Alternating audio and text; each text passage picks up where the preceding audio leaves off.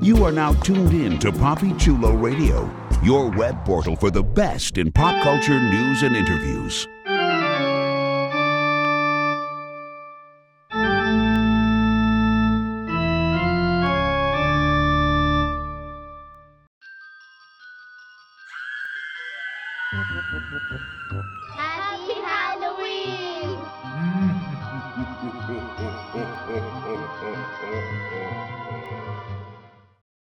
Following is a Papi Chulo Radio original program. The views and opinions expressed in the commentaries and or interviews in the following program are solely those of the individuals and are not views of Papi Chulo Radio, its parent, affiliate, or subsidiary companies.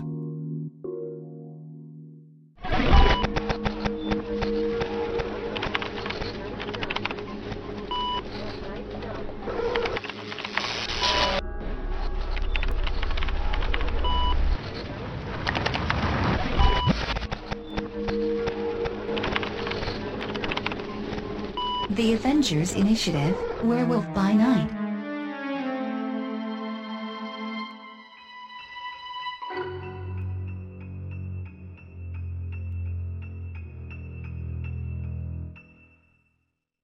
Welcome to the Avengers Initiative, Werewolf by Night, a PapiChuloRadio.com original series, Papi Chulo Radio, pop culture on demand. Today is Saturday, October 15th, 2022, and I'm your host, Jeffrey Arauz. During this podcast, we'll be having an in-depth discussion on Disney Plus's Marvel's Werewolf by Night. Please welcome my co-host, Priscilla Obregon. Hello. Oh, I'm sorry. I was trying to make his accent, but I can't. but it was a little creepy nonetheless. Thank See? you. You're welcome. And Vinnie Hatcher. Good evening. I do hope my attendance delights you. We'll see. It's barely 30 seconds into the podcast. the best quote I could find. no, that was good. I like it. All right, let's jump into our discussion of a Marvel special presentation, which was titled Werewolf by Night and debuted October 7th, 2022 via Disney Plus. Here's the official synopsis of the episode. On a dark and somber night, a secret cabal of monster hunters emerge from the shadows and gather at the foreboding Bloodstone Temple following the death of their leader. In a strange and macabre memorial to the leader's life, the attendees are thrust into a mysterious and deadly competition for a powerful relic, a hunt that will ultimately bring them face to face with a dangerous monster. Dun dun dun. I tried to make it as dramatic and as horror infused as possible. Did it work? I don't know. You also made it the longest it's ever been. Like, not Yes. complete about the length, but the fact that there's detail to it. There is Wow. detail. Yes. I was frightened. Okay, so let's talk about this. A Marvel special presentation, Werewolf by Night. And I'm going to start this off as we usually do here on the Avengers Initiative, and that's by asking our relationship with Werewolf by Night. Were we familiar? Had we read anything outside of familiarizing ourselves with him via Wikipedia? Was this a familiar name to any of us? Priscilla? I know nothing about this about this character. I'm like, what? There's a werewolf in the MCU, and somebody somewhere was like, yeah, he's associated with like Moon Knight and with uh Blade, and I'm like, huh? Uh, but I figured it was gonna be something like that because everything there is like kind of dark and supernatural in a way that like the Mummy and like that whole series is for like films. So it doesn't surprise me that there's a supernatural dark side to Marvel and I to this moment I still haven't Wikipedia'd anything about him because I want to know more about him organically. I want him to come out in movies. I want him to come out in more TV shows. I just think this is a really cool character. So basically, when you heard about Werewolf by Night, you were like, I hate to say it. I hope I don't sound ridiculous. I don't know this who this man is. I mean, he could be walking down the street. I wouldn't. Sorry to this man. pretty much. But I did know that who he was cast as when and when I heard that it was going to be a Mexican man and that it is that fine ass specimen of Mexican man, I was like down for this. I was like, this is going to be my Halloween treat. All right. Vinnie, what about you? Were you familiar with the werewolf by the night? Very, very distantly and by proxy um, because of Elsa Bloodstone. I knew about her. Ah. I I knew about her because she showed up when I was playing Marvel Future Fight like religiously. I got her and I was like, who the hell is this character? I've never heard of her before. And so I, I dove into my Marvel comic subscription and I had read um, there was this uh, limited series called Damnation where Wong actually brought her to be part of like a new version of the Midnight Suns with Blade, Doctor Voodoo, and some others. Um, so I knew about her and like she lived in this manor with like the Frankenstein monster, and I thought it was really cool. And I always meant to go more into her story, but I never did. Um, and then I, by proxy, I heard about the werewolf, and I, I I always remembered him because his name is Jack Russell, like the dog.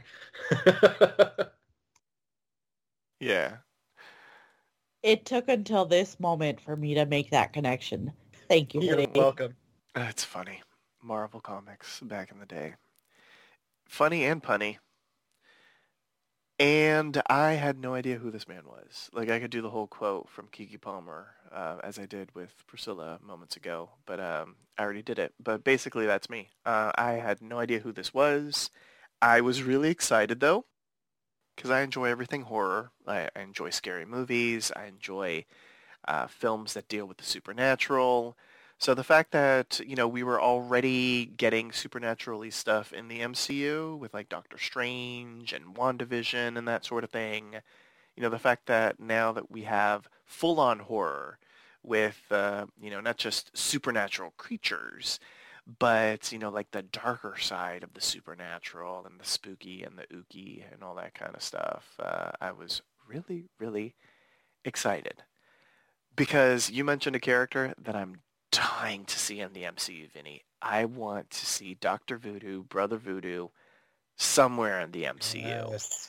Uh, either it, with his own Disney Plus series, a, a Marvel special presentation installment, or on the big screen. Like, I need to see that character come to life. I became familiar with that character via the mobile game uh, Marvel's Contest of Champions and he's just so cool and I've read about him and so the that is is a character that I need to see be brought to life. But let's speak about this character that was brought to life and let's talk about the opening because there were two special things in this opening that made this this special incredibly distinct. The first is we got a brand new logo at the start of this we got the logo for what's going to be, you know, these Marvel special presentations. You know, this is the very first one. Uh, spoiler alert to the listeners, but we will be getting another one during the holidays. Um, I don't know when it's going to be released because, uh, well, they didn't announce this one until a couple weeks before it was released. So whether we get the Guardians of the Galaxy holiday special in November or in December. That's coming up, so that will be the second Marvel sp- special presentation. Um, Michael Giacchino, who directed and scored Werewolf by Night, and also scored the general Marvel Studios logo. Logo uh, also scored this one, so that was kind of neat. And uh, Mark Michael Giacchino ended up remixing the Marvel Studios opening and turned it all werewolf by nighty, you know, with uh, claws and screams and uh, and even kind of almost like a mono type of soundtrack. It, it was beautiful and brilliant. The opening, the new logo, the remixed logo. What did we think, Vinnie? Any thoughts? Oh, I loved it. I am such a horror for like old school universal horror, the monsters, the classics, Dracula, Frankenstein, the Wolfman. Like they They may be cheesy, but back then they were not. They were actually scary for the audiences back then. And there was such a focus on atmosphere and setting the mood. And right out of the gate, I knew I was going to love this because of what they did with the credits, the atmosphere, the black and white, just the appreciation and homage to the classics. It it had me at the very beginning, so I was absolutely in love. It had you at hello. It did. Priscilla, do you have anything to add? Uh, I, I don't want to jump over you. I, I'm like I'm dying to get into this, but do you have anything else to add in regards to the? I Yes, go ahead. in in watching the opening, I was just like, I wish they hadn't revealed through the credits, not the credits, through the sneak peeks that they put on YouTube that it was going to be black and white. Because when I saw the Marvel like theme in black and white, and I saw and I heard the remix, like I was just charmed. I completely agree with Vinny. It gives a Universal Monsters feel, and it's I don't know. It, as soon as I heard the music, I know I knew this was gonna be good because music just like kind of sets the tone for everything, and this was just so classic horror with a flash of modernism with the Marvel theme. So I, I, I was charmed from the first. Well, yes, as that great spoken word poet once said, music makes the bourgeoisie and the rebel. Thank you. You're welcome. I appreciated that as well. okay, good. All right, so let's get into this. Let's dive deep into this special. And uh, I want to, I mean, you guys lightly touched on it, but I want to take a deeper dive into how this special was crafted.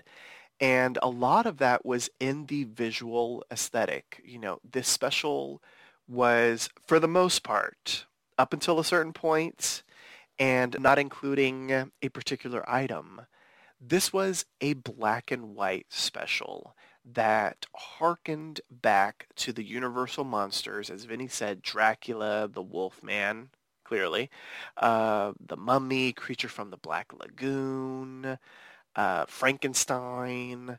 Like it harkened back to that era, uh, and uh, I will say they took advantage of the black and white spectacularly, as both of you mentioned, the usage of light and shadow, brilliant. I mean, there was one there was one fight sequence where you know the light was disappearing, and I was just like, "Good grief, this is gorgeous!" And it's in black and white, but it's absolutely stunning. The entire black and white motif that was used uh, brilliantly throughout what was this? It was like a 54 minute special. So i guess for like 48 minutes 49 minutes 50 minutes was gorgeous. It was brilliant. It was spectacular. Like uh, now i'm thinking of that uh, the the lady gaga quote gorgeous brilliant spectacular amazing.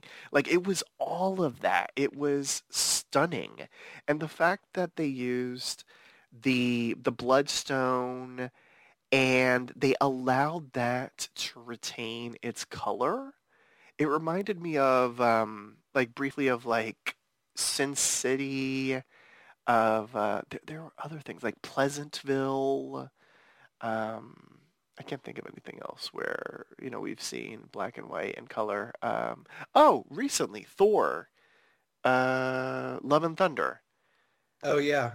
Yeah, I love when we have that because it's almost and probably anachronistic isn't the right term, but it, it's it's incredibly striking whenever we've had in the past a black and white production that decides to sparingly sprinkle in color. You know, they usually pick something that's supposed to mean something incredibly important to show us the color and uh, having the bloodstone be sort of like this, you know, the rubiest of the ruby red was beautiful. Uh, Priscilla, your thoughts on everything black and white and, and how it was used? So I have a little bit more of like a sneak peek about it because I remember reading an article where the director made it a point to shoot it in film that I think he shot it twice and made the colors of everything like saturated enough so it would look good in black and white, but shot it in color too, just in case he couldn't do it. And when he showed it to Feige, he's like, I know what you expect from Werewolf by Night, but before you look at anything, take a look at this. And showed him the black and white one, and he looked at it, compared it to the original, and was like, "We're gonna have to shoot. We're gonna have to show it in black and white, aren't we? Because this is just, it gives a whole different feel." And that man is smart as hell, and this is where Marvel makes the big bucks because stylistically, it's just so good. I know there's probably going to be a few naysayers that are like, but I don't have my colors that is detailed and blah, blah, blah, and I don't like old movies. But this isn't for you. This is for everyone else that has taste. And this was good. And I'm just going to say the fact that they had the Bloodstone be red and not just red like any like ordinary sort of red or an ordinary gem or like a ruby or something like that where they just CGI everything except the ruby so you can see the red.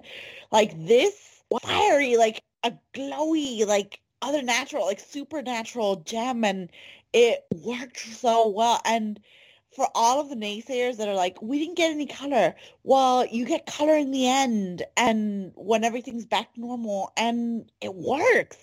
It give like it gives for both fans for fans that like really like modern takes and really like seeing everything in its detailed form and fans that like horror and like nods to the past in their work. So it it appeases everything and this is really good Vinnie, do you have anything else to add in regards to the overall visual aesthetic of Werewolf by Night? I won't belabor it too much further because Priscilla did an excellent job of discussing it. But, you know, one of the things that I have always admired about the black and white aesthetic is that color is a crutch.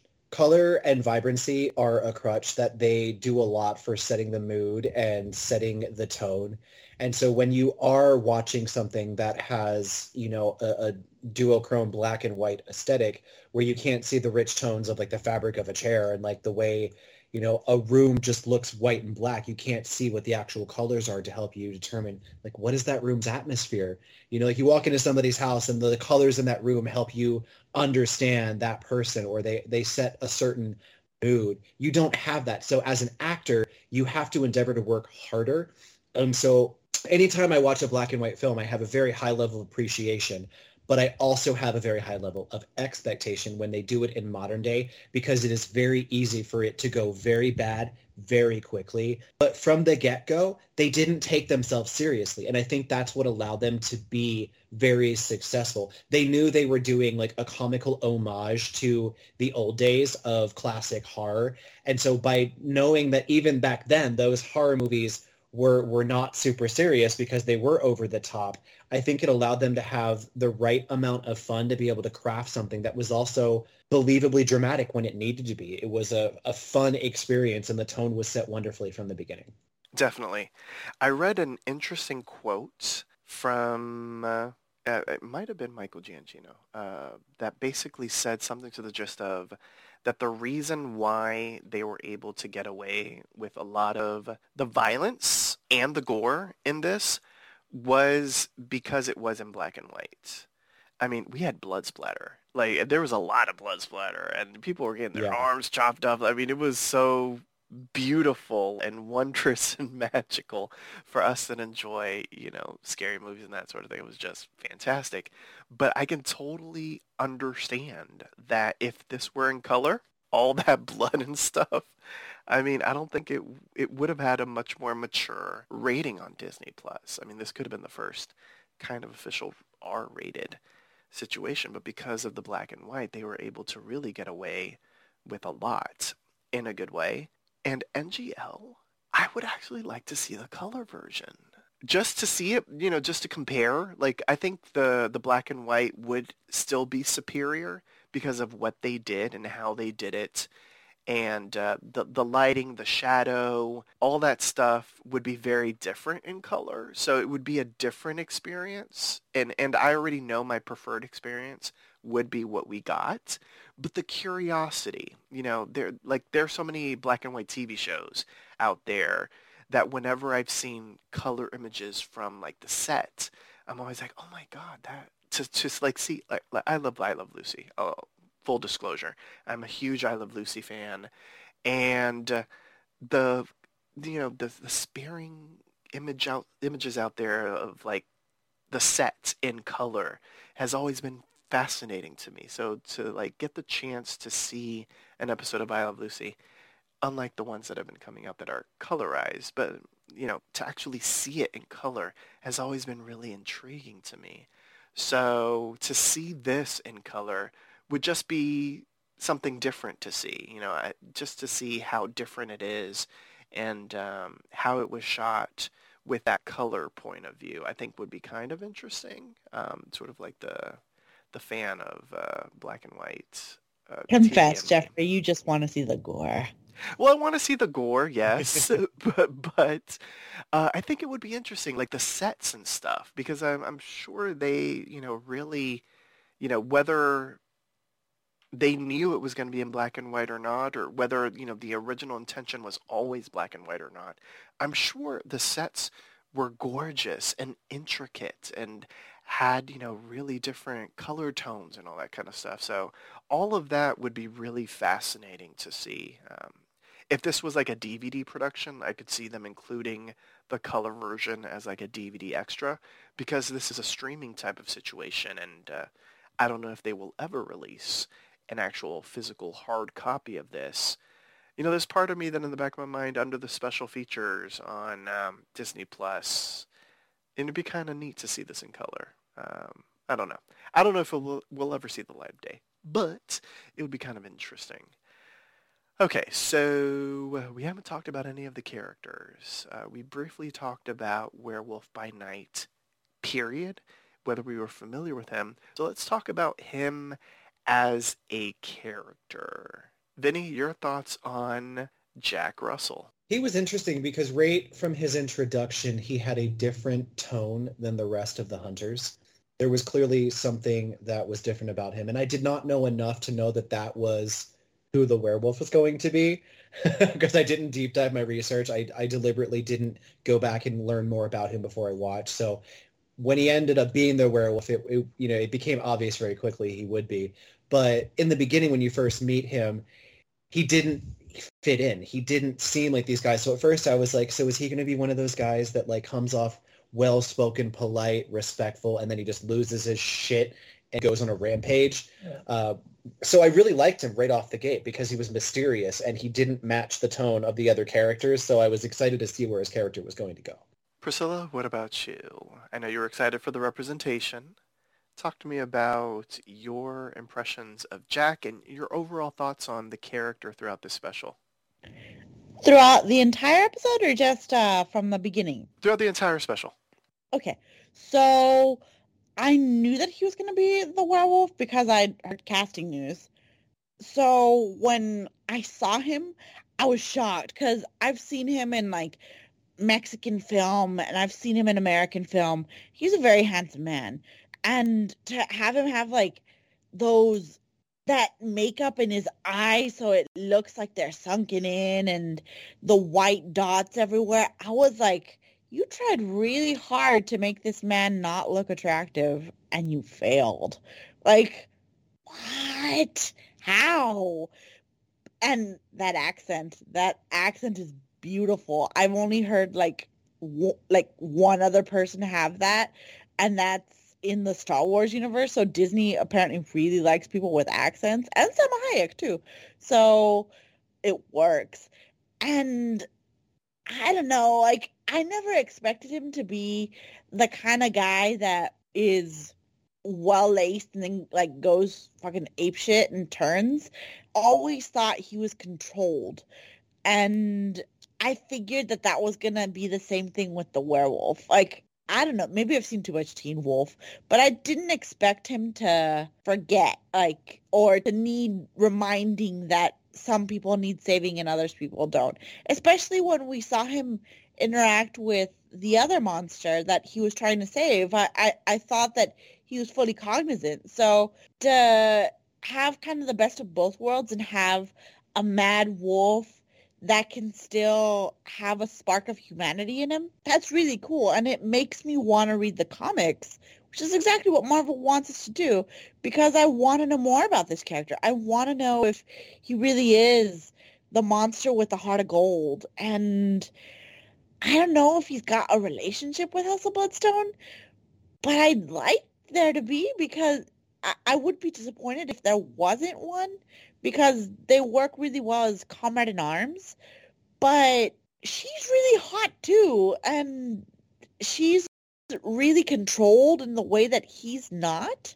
And they they just the perfect marriage of like opposite dichotomies. So I wouldn't mind seeing more of them. So yeah. I will echo Gael Garcia Bernal was fantastic. In this role, he was just spectacular. Like, I was rooting for him from the beginning. I, I did know he was going to end up being the werewolf. Um, eh, so that wasn't a surprise. I was like, when is it coming out? When is it coming out? And then when they sort of gave him the kind of typical werewolf traits. You know, it's the full moon. He doesn't have control over his transformation. But they also gave him that twist where he had only done it once before, but, you know, he can, you know, sort of try his hardest to retain some of his humanity so he doesn't attack the wrong person.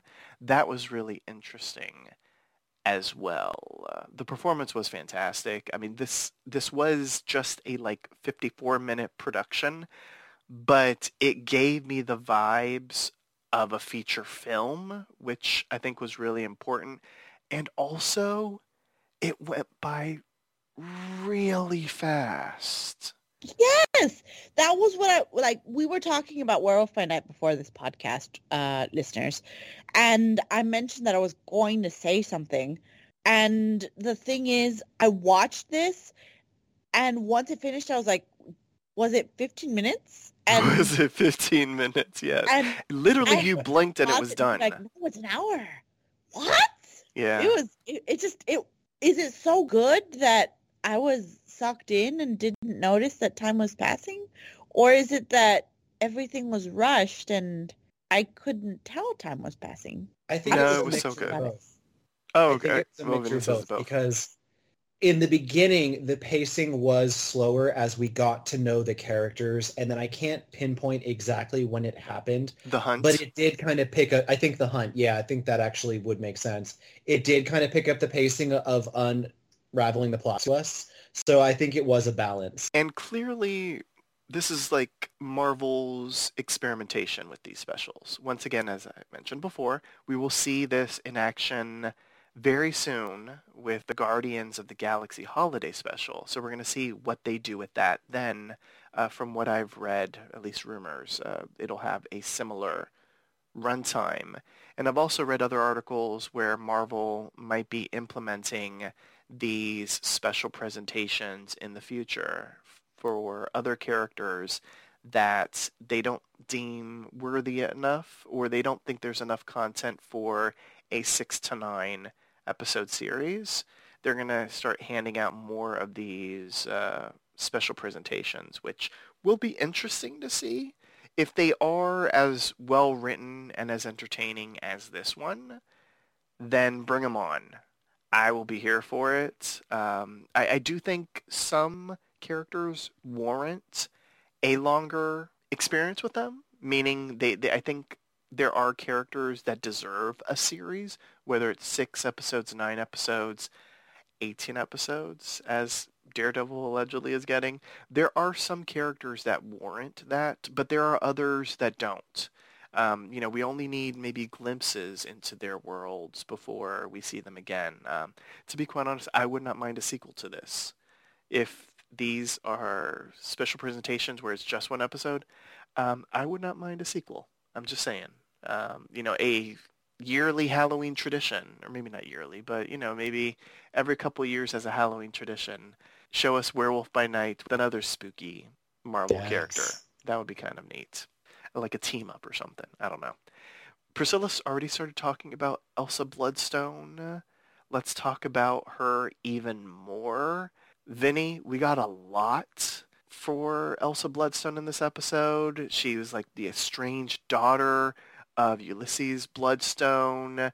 She had left basically the compound and she's back and she wants the actual Bloodstone, this powerful, supernaturally infused uh, gem.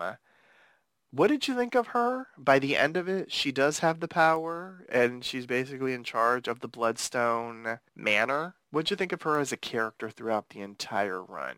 And um, how much of a badass was she? I know you love a, a vampy badass, and she was a vampy badass. I mean, she was a vampy badass. She wasn't as much of a badass I expected her to be based on Elsa in the comics, but she was appropriate enough. She had the biting sarcasm, the wit, and she didn't let all the negativity of like, you know, her stepmother coming at her and like making fun of her and being derogatory. Um, she was a great character, you know, for the introduction to the MCU, even though this is a one-off special, Elsa Bloodstone is such an interesting character because she does have so many parallel characters to classic horror and ties to Universal classic characters that were morphed into Marvel characters that I've always wondered what her debut would look like and how it would go over. And this was the perfect time. So I, I loved the way that they portrayed her. Uh, you know, she reminded me a lot of like the mysterious woman that walks into the detective's office in the film noir my husband mysteriously died and I need your help finding his killer. Like she just had that whole femme fatale thing going on and I loved her, you know, the, the way that she just kind of was like offish and bitchy, but not bitchy in a bad way. You could tell that the character had been wronged and had a lot on her shoulders. And yeah, I, I absolutely loved it. I think it was really well played. My only caveat is that she's supposed to be a redhead and I think they made her a brunette, I think it was, or like an ebon-haired character.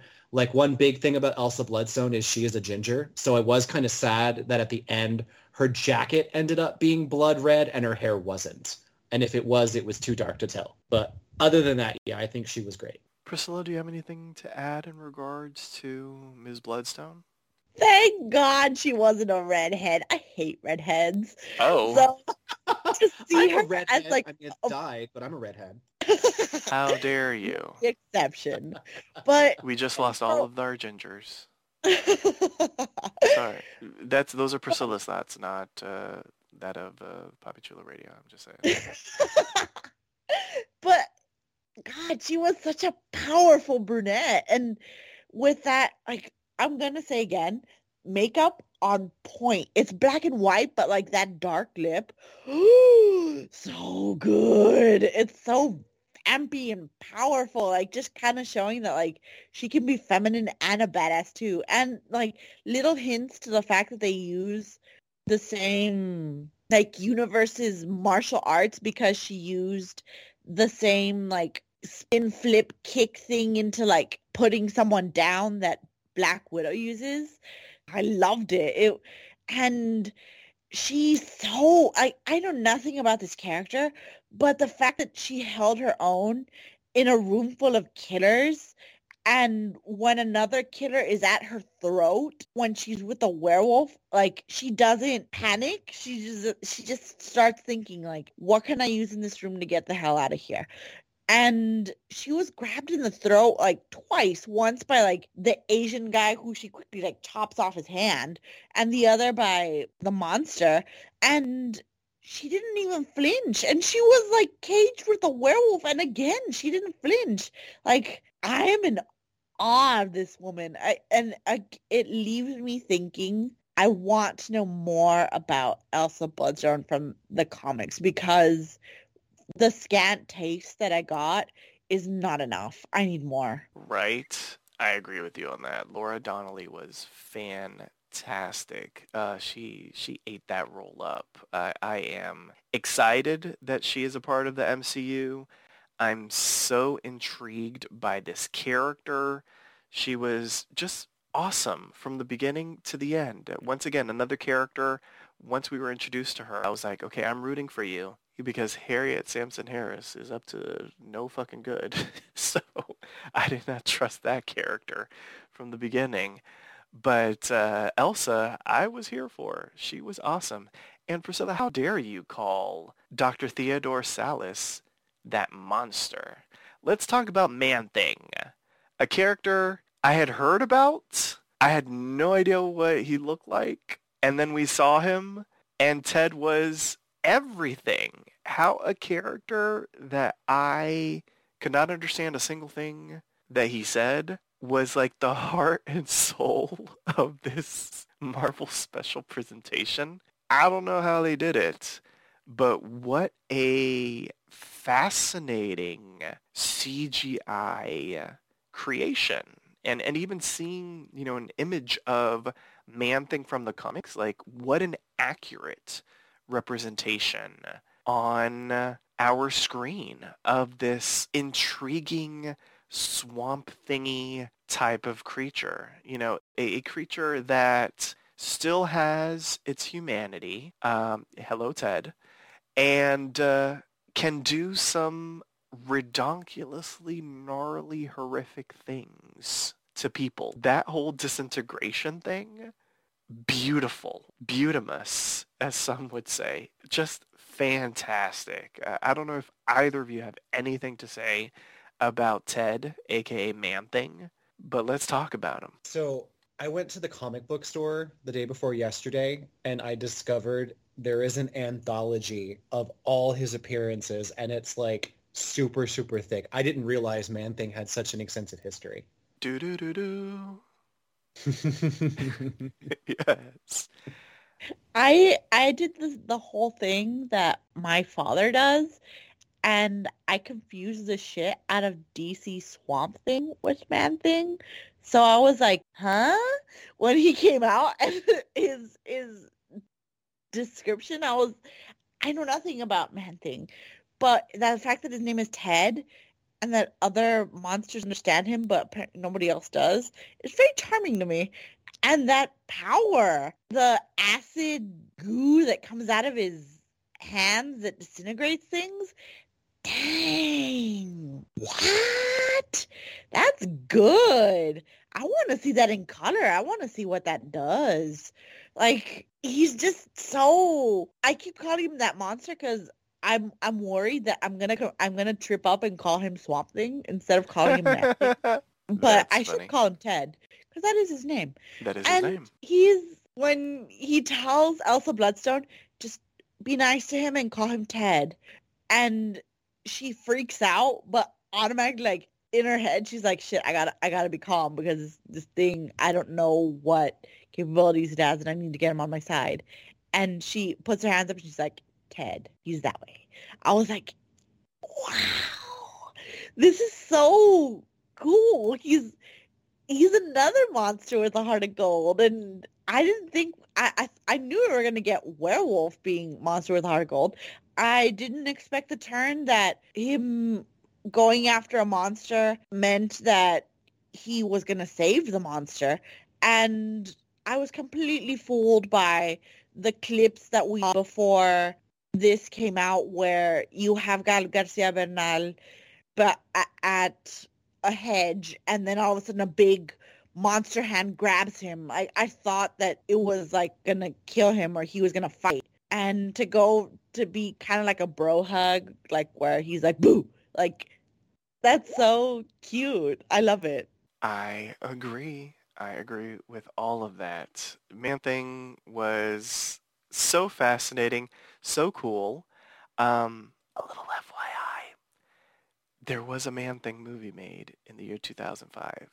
I have never seen it, but just, you know, if y'all are curious, it's probably not good. But there is a movie out there if you're curious about um, Man Thing. Yeah. It premiered on the Sci-Fi Channel. So and that um, should tell you everything about it right there. that really should tell you everything about it right there. But yes. I've seen it. It's bad. And not bad in a good way? No, not even bad in a good way. Okay. Well, you know, it's out there if y'all are curious about Man Thing. Just know it's, to- it's clearly not a part of this continuity. Just to give you a, a hint, the first four words of the description of the movie are "When a greedy oil baron." Oh. Yeah, it's mm-mm. Well, there is that.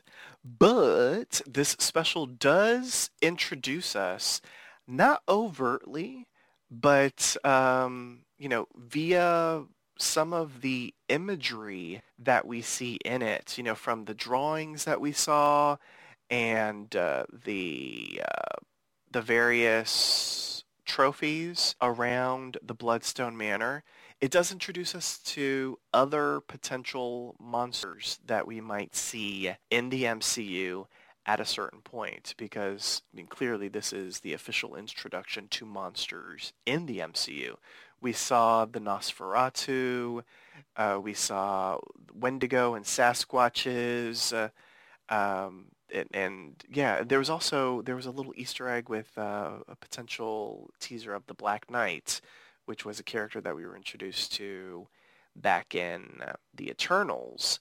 So this special really did not just open the door, but I think it kicked the door in in regards to like really letting monsters express themselves in the MCU, or at least introducing us to the to to just the concept, the idea, the knowledge that monsters have been out there we might not have seen them. Captain America didn't fuck with them, but they were out there. And uh, these monsters are letting their presence be known in the MCU, which is exciting, I think. I'm here for it.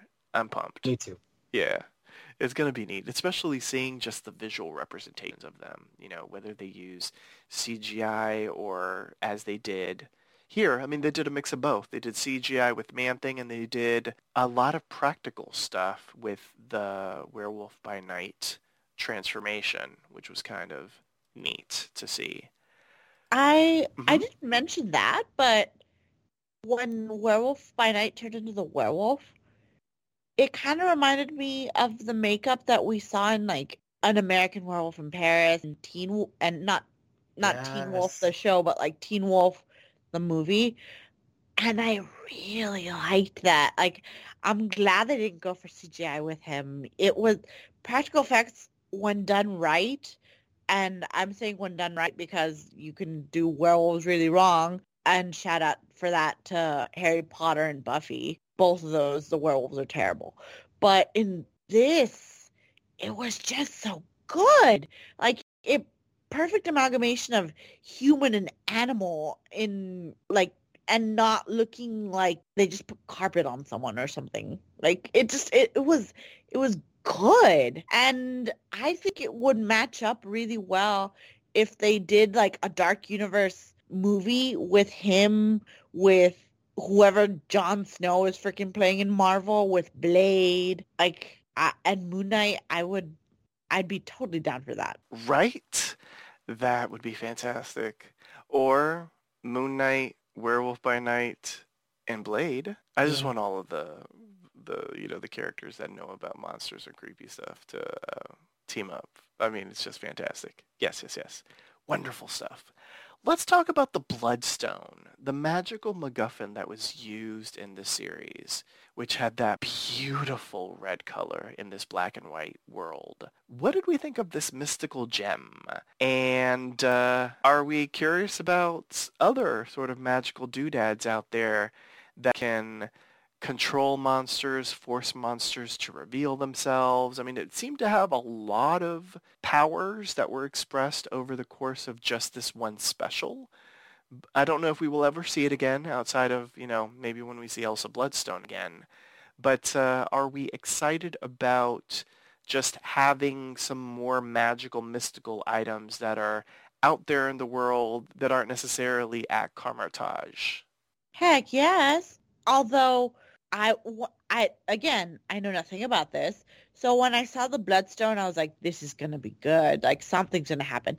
And when there, it basically controls monsters and like allows them to shift at different cycles. A part of me was like thinking in the back of my head, Ulysses Bloodstone must have been a lazy asshole hunter then because he can basically control them. He can tell them, hey, like come over here, hey, turn back, and then ram them with a sword or something. Like so all of his kills that his step wife or whatever the hell you want to call that crazy cookie old lady, like eh, all the, all the pride that she had is basically misattributed. I, and a part of me is like, Elsa, you don't even need the damn bloodstone. You're better than that. So funny thing about the stepmother, did either of you recognize the actress? Yeah, Harriet Sansom Harris. Yes, Yeah. Felicia Tillman on Desperate Housewives. I was so happy. I love her. Yes. Felicia Tillman, one of the best creations on, on, on TV. She was so good.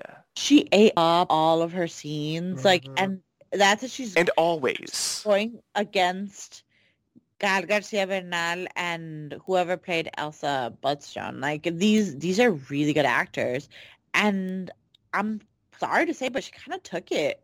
She was good. She's always good in everything. I, I think she, she would be classified as a character actor, and she's always in character and plays these fascinating uh, uh, creations. I, I, I loved her from beginning to end. I was going to ask a question about her, but I guess since we're talking about her, any other thoughts on uh, Verussa? Outside of she was fantastic, and, and her comeuppance was awesome. Yes, it was amazing. It was brilliant. Oh my god. Just to watch It's her like- disintegrate and be tossed like a rag doll. It's like Snow White's evil stepmother turned into the old lady, but had like this bitter, sarcastic twist to her. Like a part of me was like, shit. I know that her mother probably died raising her some other tragic thing. I don't know. I don't know. It's a Bloodstone's backstory.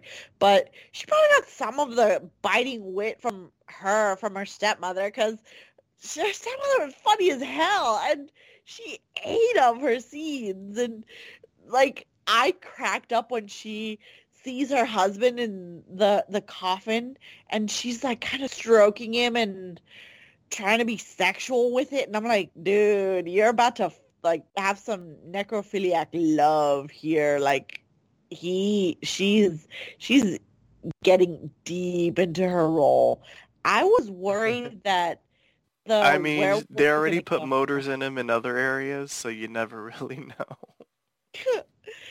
we already saw it in American Horror Story once. Horror stories, we might as well see it here. But I'm gonna say I her death so satisfying. Uh, the only thing that sucks is that that means we're never gonna see her again. And the actress was really good. True that, but it was still fantastic. And the pure comedy of the haunted mansioniness of Ulysses Bloodstone, I love that because at the start of this special, we really didn't know when it took place. We still don't really even know if it's on a different Earth. Uh, in my mind, this is all still a part of the, you know, the Earth 616, the Earth that the MCU proper takes place in until I'm told differently. But because it was in black and white and also, you know, the the clothes, the location, we were heavily misdirected in regards to when this production is supposed to take place in. And then by the end, when Somewhere Over the Rainbow comes on and the color bleeds through, we realize it's the present day. So that was kind of neat. What did we think of the usage of Somewhere Over the Rainbow, the color bleeding through, uh, and uh, the time frame for when this took place? Uh, any thoughts, theories? Uh, do we have a theory as to why it went from black and white into color outside of just Michael Giacchino's uh, decision to have it be black and white into color? Do we think there's any MCU-y significance to that? I almost feel as if the bloodstone itself was the reason because it's so powerful that like when you don't have it, your life is just drained. If that makes any kind of sense, like, and then when you possess it, it it like live and it's like a drug, right? Like, I'm not saying it's a good thing, but it's almost kind of like normal life, and then you get this super wow, powerful, mystical object, and all of a sudden everything is that much more beautiful. That's how I kind of interpreted it, but I am probably wrong. I like it. We can, um, we can go with that. Why not? I don't know if how I interpreted it. Um, I, I think there was a significance to Elsa getting it clearly uh, because when she got it is when the color started to seep through, and it did seem to sort of seep through through the bloodstone. So I, I don't dislike your theory, Vinnie. I, I think maybe there's something to that. Clearly, it's just a part of the aesthetic that they wanted for the special, Yeah. but I do wonder if there's a particular significance as to when the color started to like fully be embraced on the screen. Um, I, I, you know, it's Marvel, and they typically don't do things just willy-nilly. Like there is a significance or a reason for it. And uh, I found the answer if you want it. Oh, go ahead. Um, so the composer slash director quoted that he always hoped it would be shown in black and white, but they actually he needed to persuade Kevin Feige to do it. And so while they were filming, they had a separate monitor that was only showing black and white feedback, so he could see how it would look in black and white versus color. And then at one point, Kevin actually looked over to him and was like, "I guess we kind of do have to release this in black and white, don't we?" So it was a stylistic thing that everyone got on board as soon as they saw it because it did give that feeling and that homage to the old classic horror, which is what they were going for. Listeners, if you're feeling a moment of deja vu, it's because Priscilla said that like about 50 minutes ago. But um, Right. so Priscilla, you get to say those three words again. I'm not going to. But right. I love But- it. No, but no, but I mean, there has to be a significance as to when the color came in. Yeah. And the, the, the black and white, yes, it, it was a, a stylistic choice, but when the color came in, I feel like there has to be a reason. If not, you know, it, it, I mean, whatever. But, uh, but yeah, I, I feel like there has to be some sort of reason.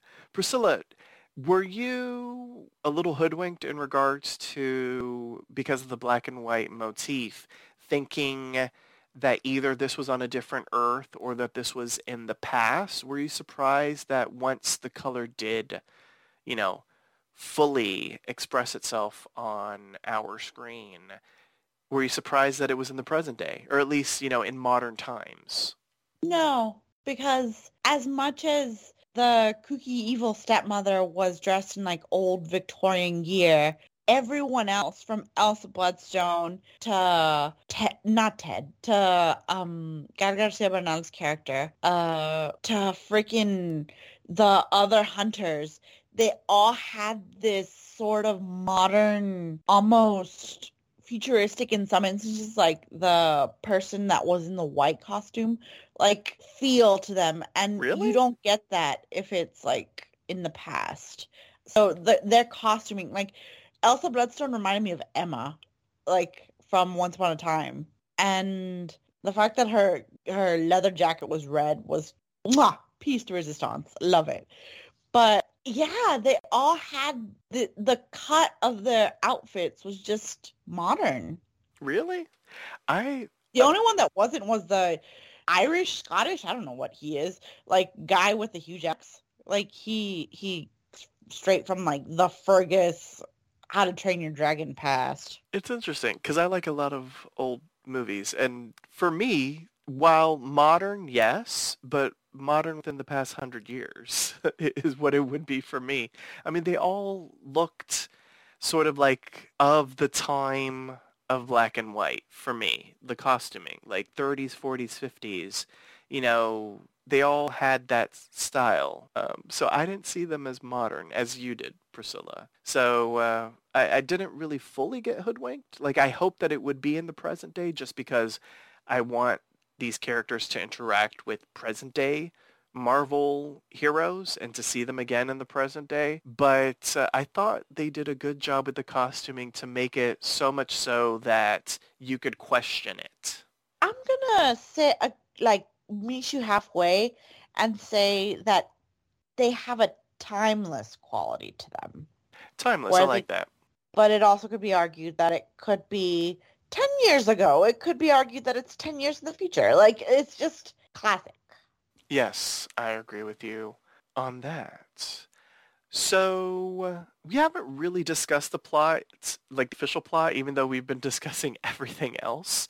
But the, the main plot is, you know, the Bloodstone and who's going to get it, and there's going to be a hunt, and the hunt is for the Man-Thing. You know, Jack and Man-Thing are familiars, and Jack is there to rescue. He's posing as a hunter to rescue Man-Thing. They are successful in rescuing him. There are sequences where there are fights with the other hunters.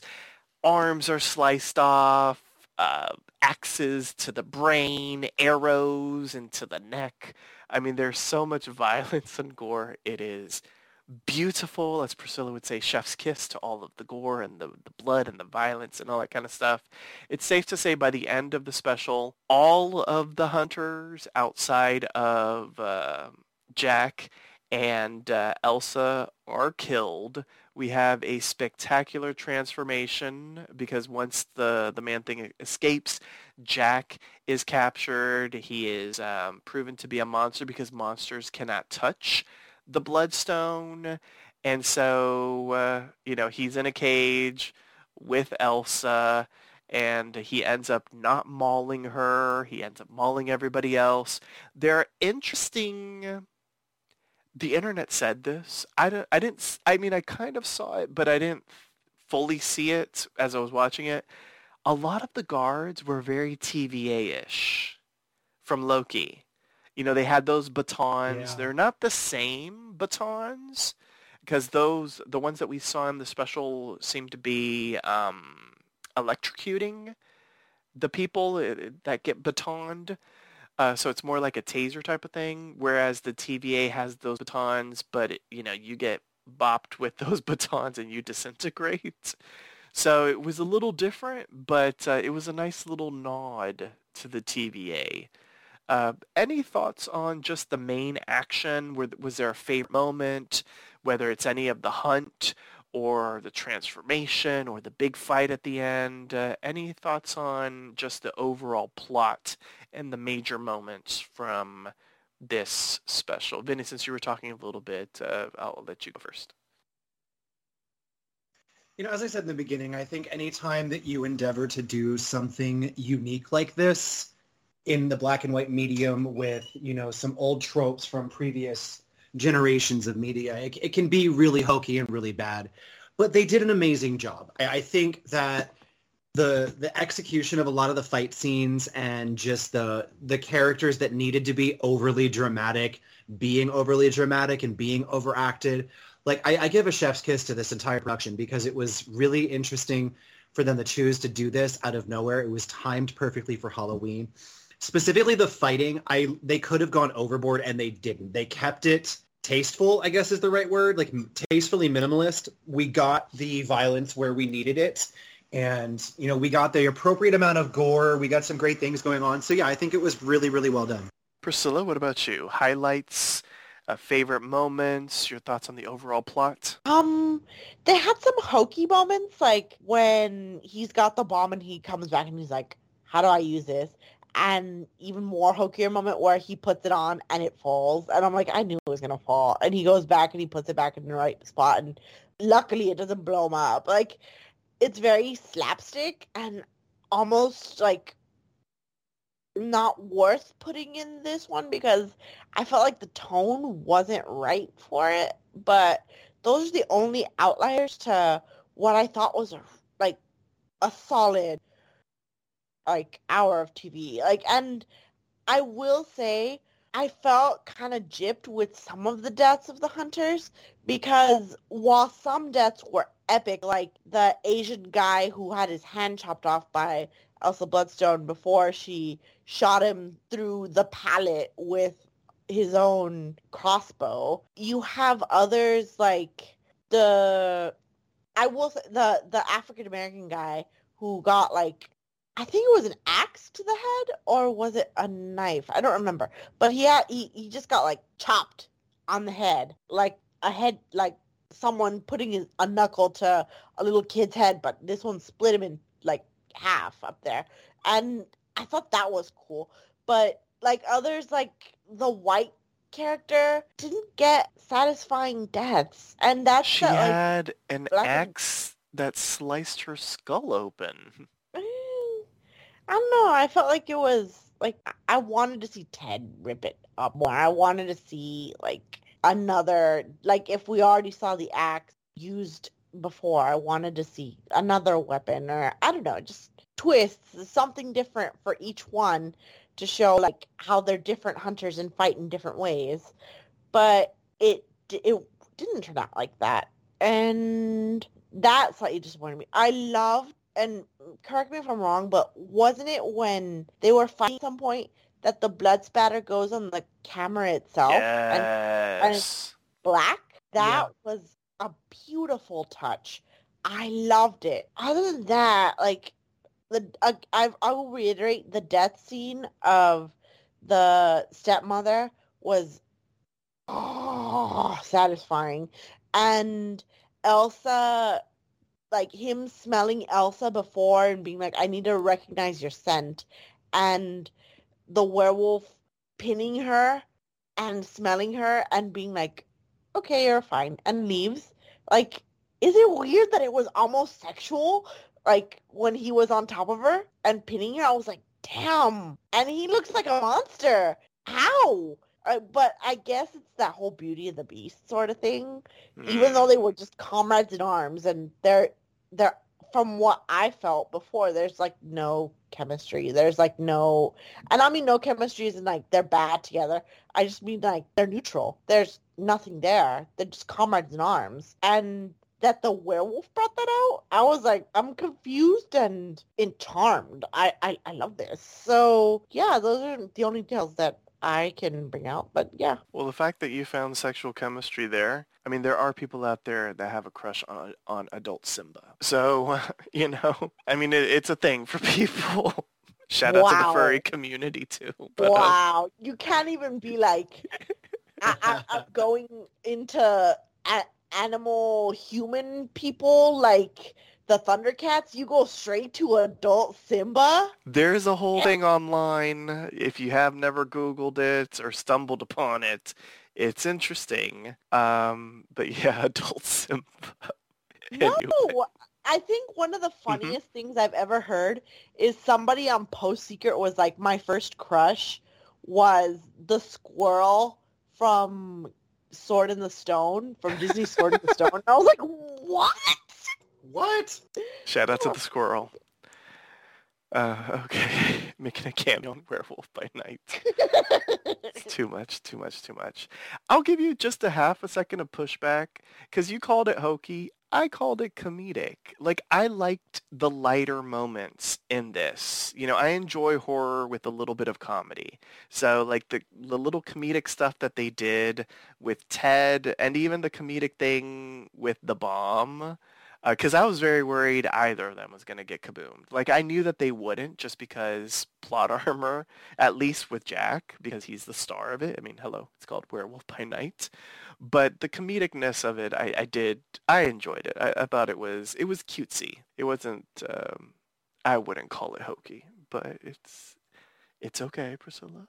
But um, moving on from that, um, was there anything that I missed? Anything that anyone wants to discuss before we talk about the future? I want everyone to grab their crystal ball because I want us to make some maybe bold predictions for what's to come. But before we get into that, anything that I missed? A tiny moment that anyone wants to chat about?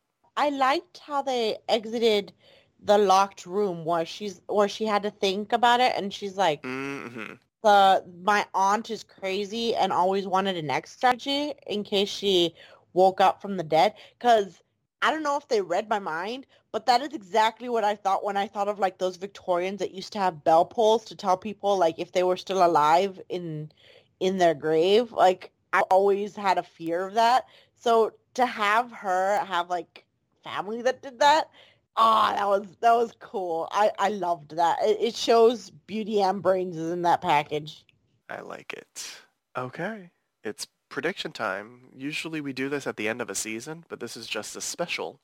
So this is all we're getting for now. Where do we see the future of Werewolf by Night? Where do we want to see him again? Will we see him again? Do we want another special? Do we want a team up? Is he going to pop up in, we hope, Moon Knight Season 2 or something? Blade, the film? I don't know. Vinnie? I don't think we're gonna see him again, and I'm I'm saying that to be realistic. Um, this was only ever discussed as being like a one-off special, and I, I would be very happy to see him to see Elsa again. But I, I think that if we were ever going to, I feel like the only iteration that we would is to be like if they did another Halloween special. I think they're doing specials like these to give you know one-offs to fans who are into the deep dark recesses of the Marvel comic universe.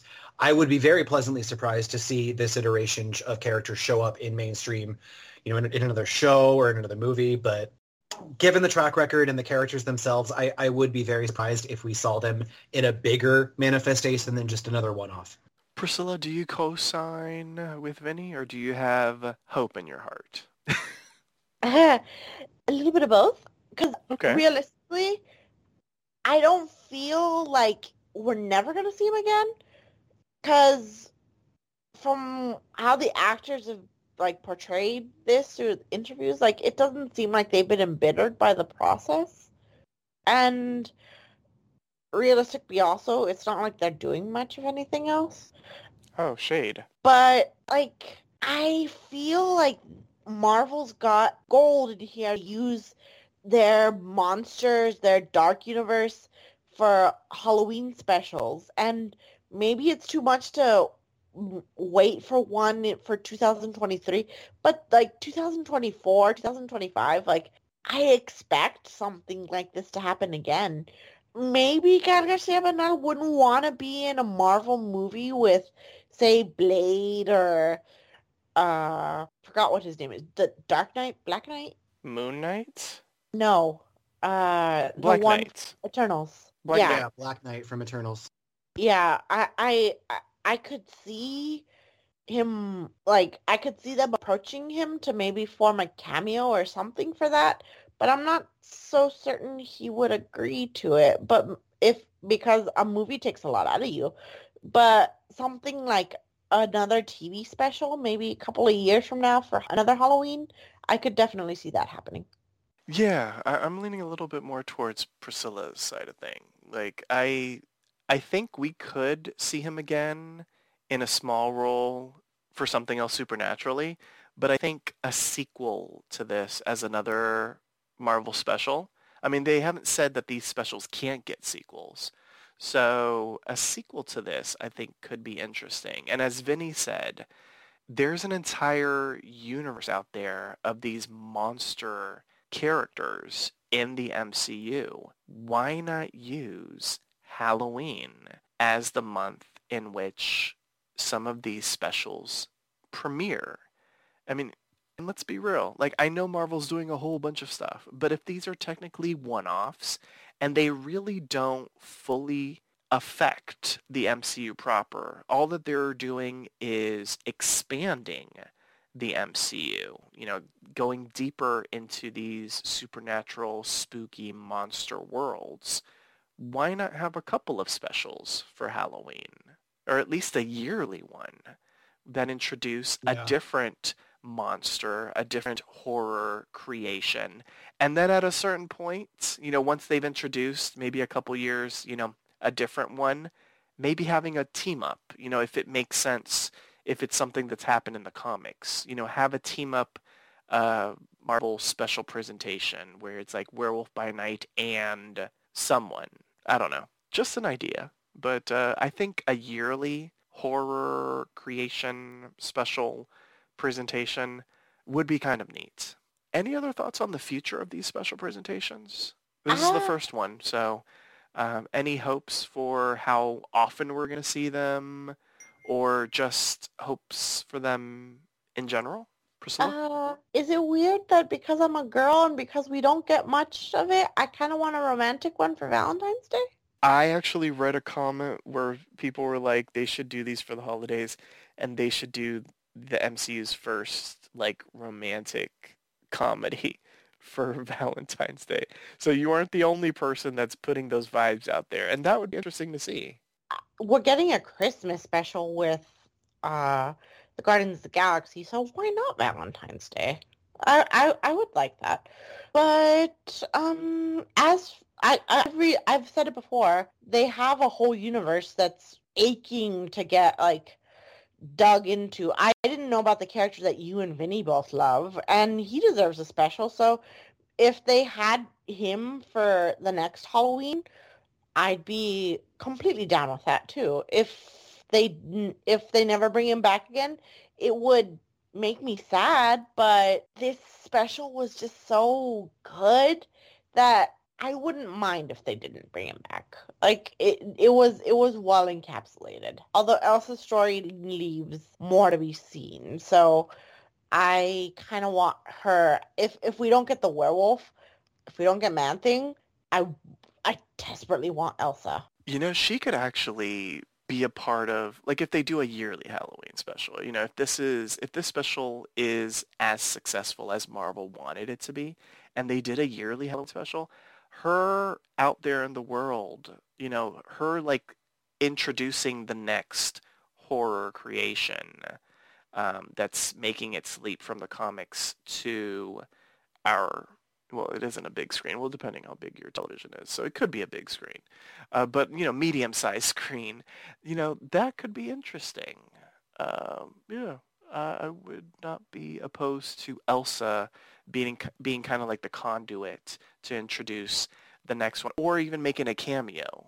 Vinnie, what about you? Just general thoughts about these Marvel special presentations before we uh, head into MVP and uh, we rate this thing. I think they need to be very careful not to oversaturate. Uh, as enjoyable as this was, you know, as Wong said, we are in peak TV, especially for Marvel. I feel like they're beginning to churn them out pretty quickly and in mass quantity. So I do think that they need to be careful about doing too many of them. I think keeping them as, you know, once in a while, like a Halloween special, a Christmas special. And sure, I mean, a Valentine's could be interesting.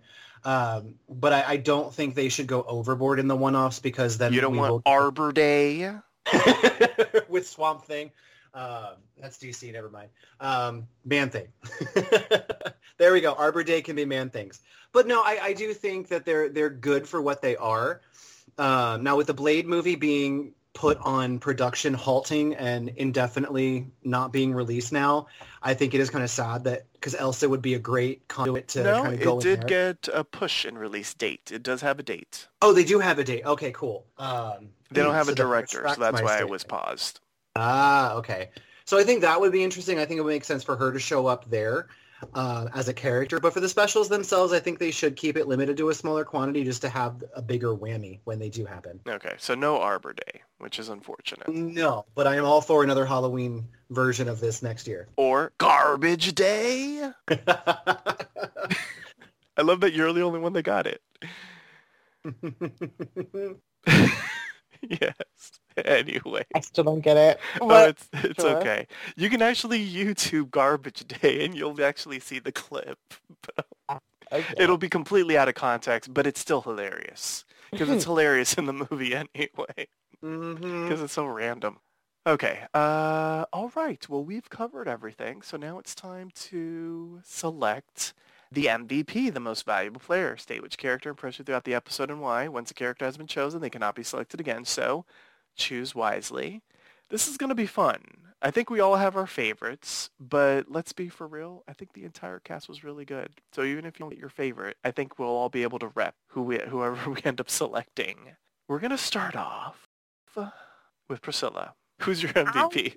I, I know who my MVP is, and I don't know what her official name is. I know what I've been calling her in my head and that is the evil stepmother. Verussa. No!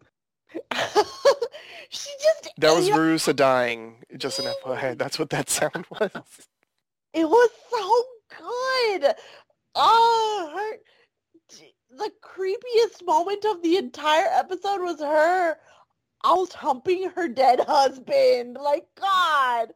And Priscilla, everybody her, has needs her blood her taking the bloodstone and just kind of hamming it up and being like, "You will never have this. You're not good enough." Like, and setting up those traps and even though she probably hasn't killed any monsters because all she's been doing is like being in the service of somebody who has killed monsters like i i saw her as the monster it was she's just so good and i like you shocked the hell out of me when you told me she was from desperate housewives because i remember her and i'm like that played that I mean, she wasn't really that far off. I mean, on Desperate Housewives, she chopped her fingers off. So That's true. That's true. I should have thought of that. With a lot of people that are good, she was the greatest. So yeah. fantastic choice. Vinnie died a little inside, but he's fine because he's back to life, and uh, it's his turn for the MVP. And Priscilla, you can go back to searching for Garbage Day. oh god, it's garbage day. I will never forget that clip.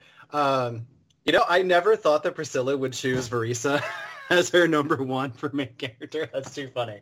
I thought I was safe. Um, no, but I had a good backup. My backup is going to be Jack Russell. Um, I could have gone with Elsa. That would be an obvious choice, but I, I think for the character that was the title character for the show, he did a really great job going against the grain of all these hunters and just being able to get by as a hunter being a monster right under their noses. I thought it was the biggest coup de grace ever. Like I thought it was wonderful when he kind of came back from it all and flipped their head on them. My favorite moment was when he was like, this is not going to end well. When she was about to use the bloodstone on him. Like hands down, I think he was the best character in the episode after Verussa. So he got my MVP. fantastic choice. And as much as I feel like I should pick Elsa, because I'll be honest, she was fantastic, I'm going with Man Thing. I loved Ted. Ted was such an interesting visual creation. The CGI was on point. Uh, everything about him was so expressive. And uh, it's so strange to say because when I heard that a character called Man Thing was going to be in this, making his MCU debut, I was like, what in the hell? And then I saw what he looked like in the comics, and I was like, okay. But what they were able to do with this CGI creature, making him so expressive, making him immediately likable, you know, just like, uh, you know, a big cuddly um, Sully type of creature, minus the fur, and much more like slimy gook. But yeah, he was he was slimy, he was gooky, he was yucky and and and and swampy. He was wonderful and lovable. And I want more of Ted. We might not ever see Man Thing again, which is fine. Although, maybe the next one could be a Man-Thing origin story. And it could be done a la Frankenstein and his monster. Ooh, That could be interesting. You know, he, he's in a suburban whatever. He's a scientist. He accidentally does something, transforms himself into the man thing, and the villagers are scared and they show up with pitchforks and that type of thing. Like that could be interesting. Once again in black and white, and then the color maybe seeps in at the end. Maybe. I don't know. Well then I'll have to repeat the black and white thing. But uh but yeah, that sort of, you know, Frankenstein, Frankenweenie type of situation with Man Thing might be kind of intriguing. Anyway, just, you know, put me in the acknowledgements. Marvel, if you hear this and actually make it happen. You know, a thank you would be nice.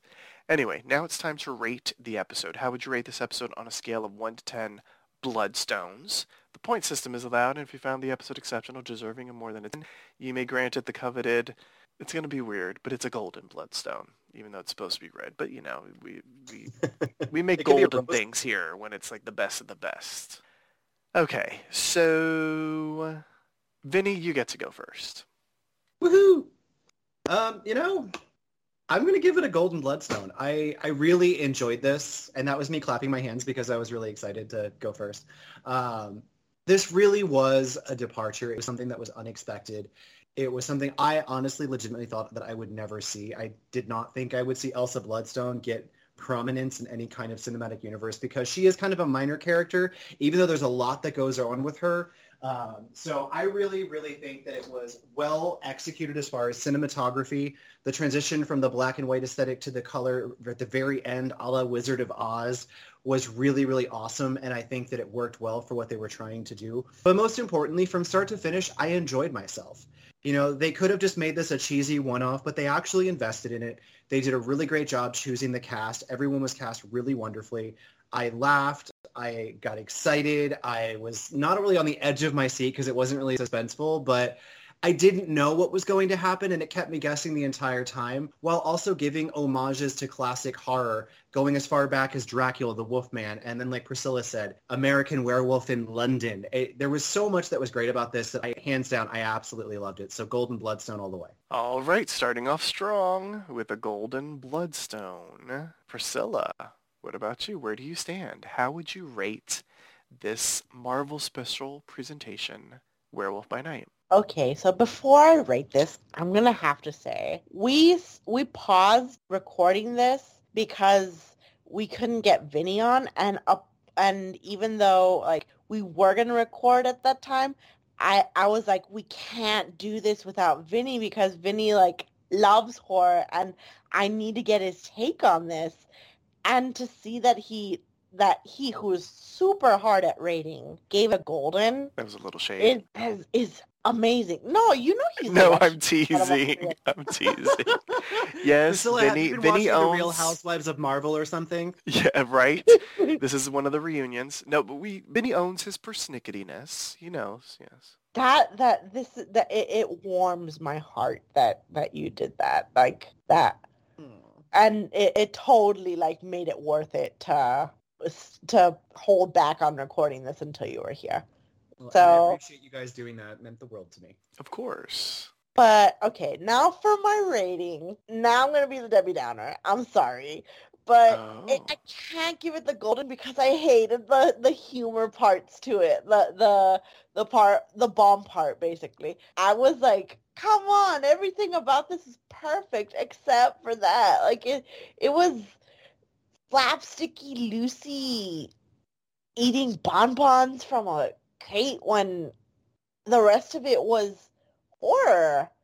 Where did this come from? And but everything else, the fact that I watched it and thought, did 15 minutes pass?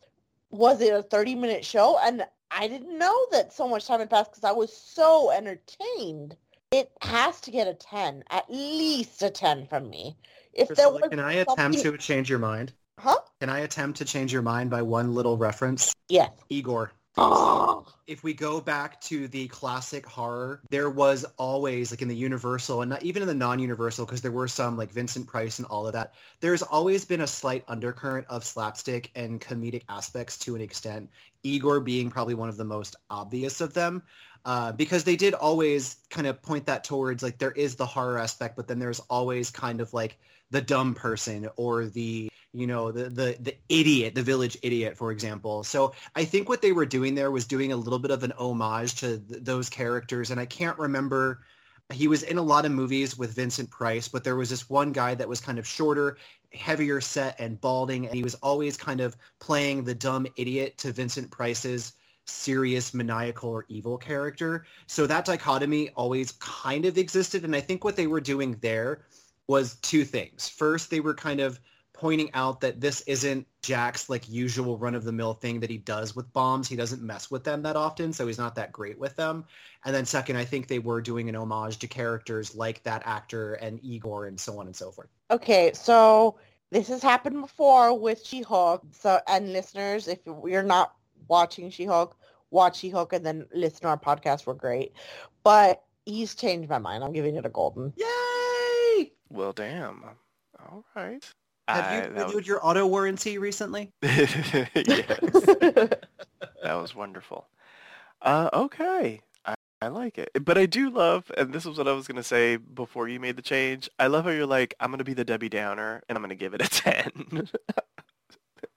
that was just brilliant. I was really expecting you to go lower, Priscilla, because you're like, I'm gonna be a Debbie Downer. So was I. I was expecting like an eight or a yeah, nine. like an eight. Ah, it, it was great. I, oh, I argued with my cousin who has, has been doing like a movie marathon of horror films since ages time past and he watched this one for one day and he rated it a C. I was like, what's wrong with you? This is really good. You know, it's interesting though because that's been happening with a lot of people who they it's kind of like the Mandela effect because they have this perception of these old school horror movies that they're super scary and that they were really really good. But then if you actually go back and watch them, this was actually a perfect homage because they they were good for their time. Yeah, and they were. I still can't believe some of them were scary. Like I can't believe I know, scared right? of Dracula. Like sorry. People fainted. Yes, I'm like, what?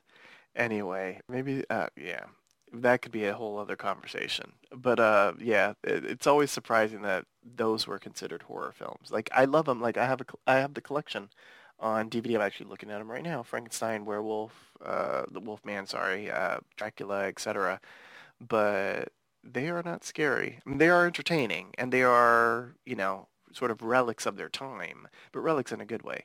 Um, but yeah, anywho, I will co-sign not 100%. It's a golden. It was from beginning to end incredibly entertaining. There is the rewatchability factor. This is going to be a production much like Hocus Pocus and yes, Hocus Pocus 2 that will be added to sort of like that collection of yearly Halloween traditions, you know, add in uh, you know, Nightmare Before Christmas and, and other stuff, you know, and even more traditional horror films. Like this is going to be a tradition because it was incredibly entertaining. It was spectacular. It was um, so timely for Halloween and everything about it was wonderful. And as Priscilla said, you know, you blink and it's done. Like it was like 15 minutes, even though in reality it's like a 50 minute production. It goes by so quick.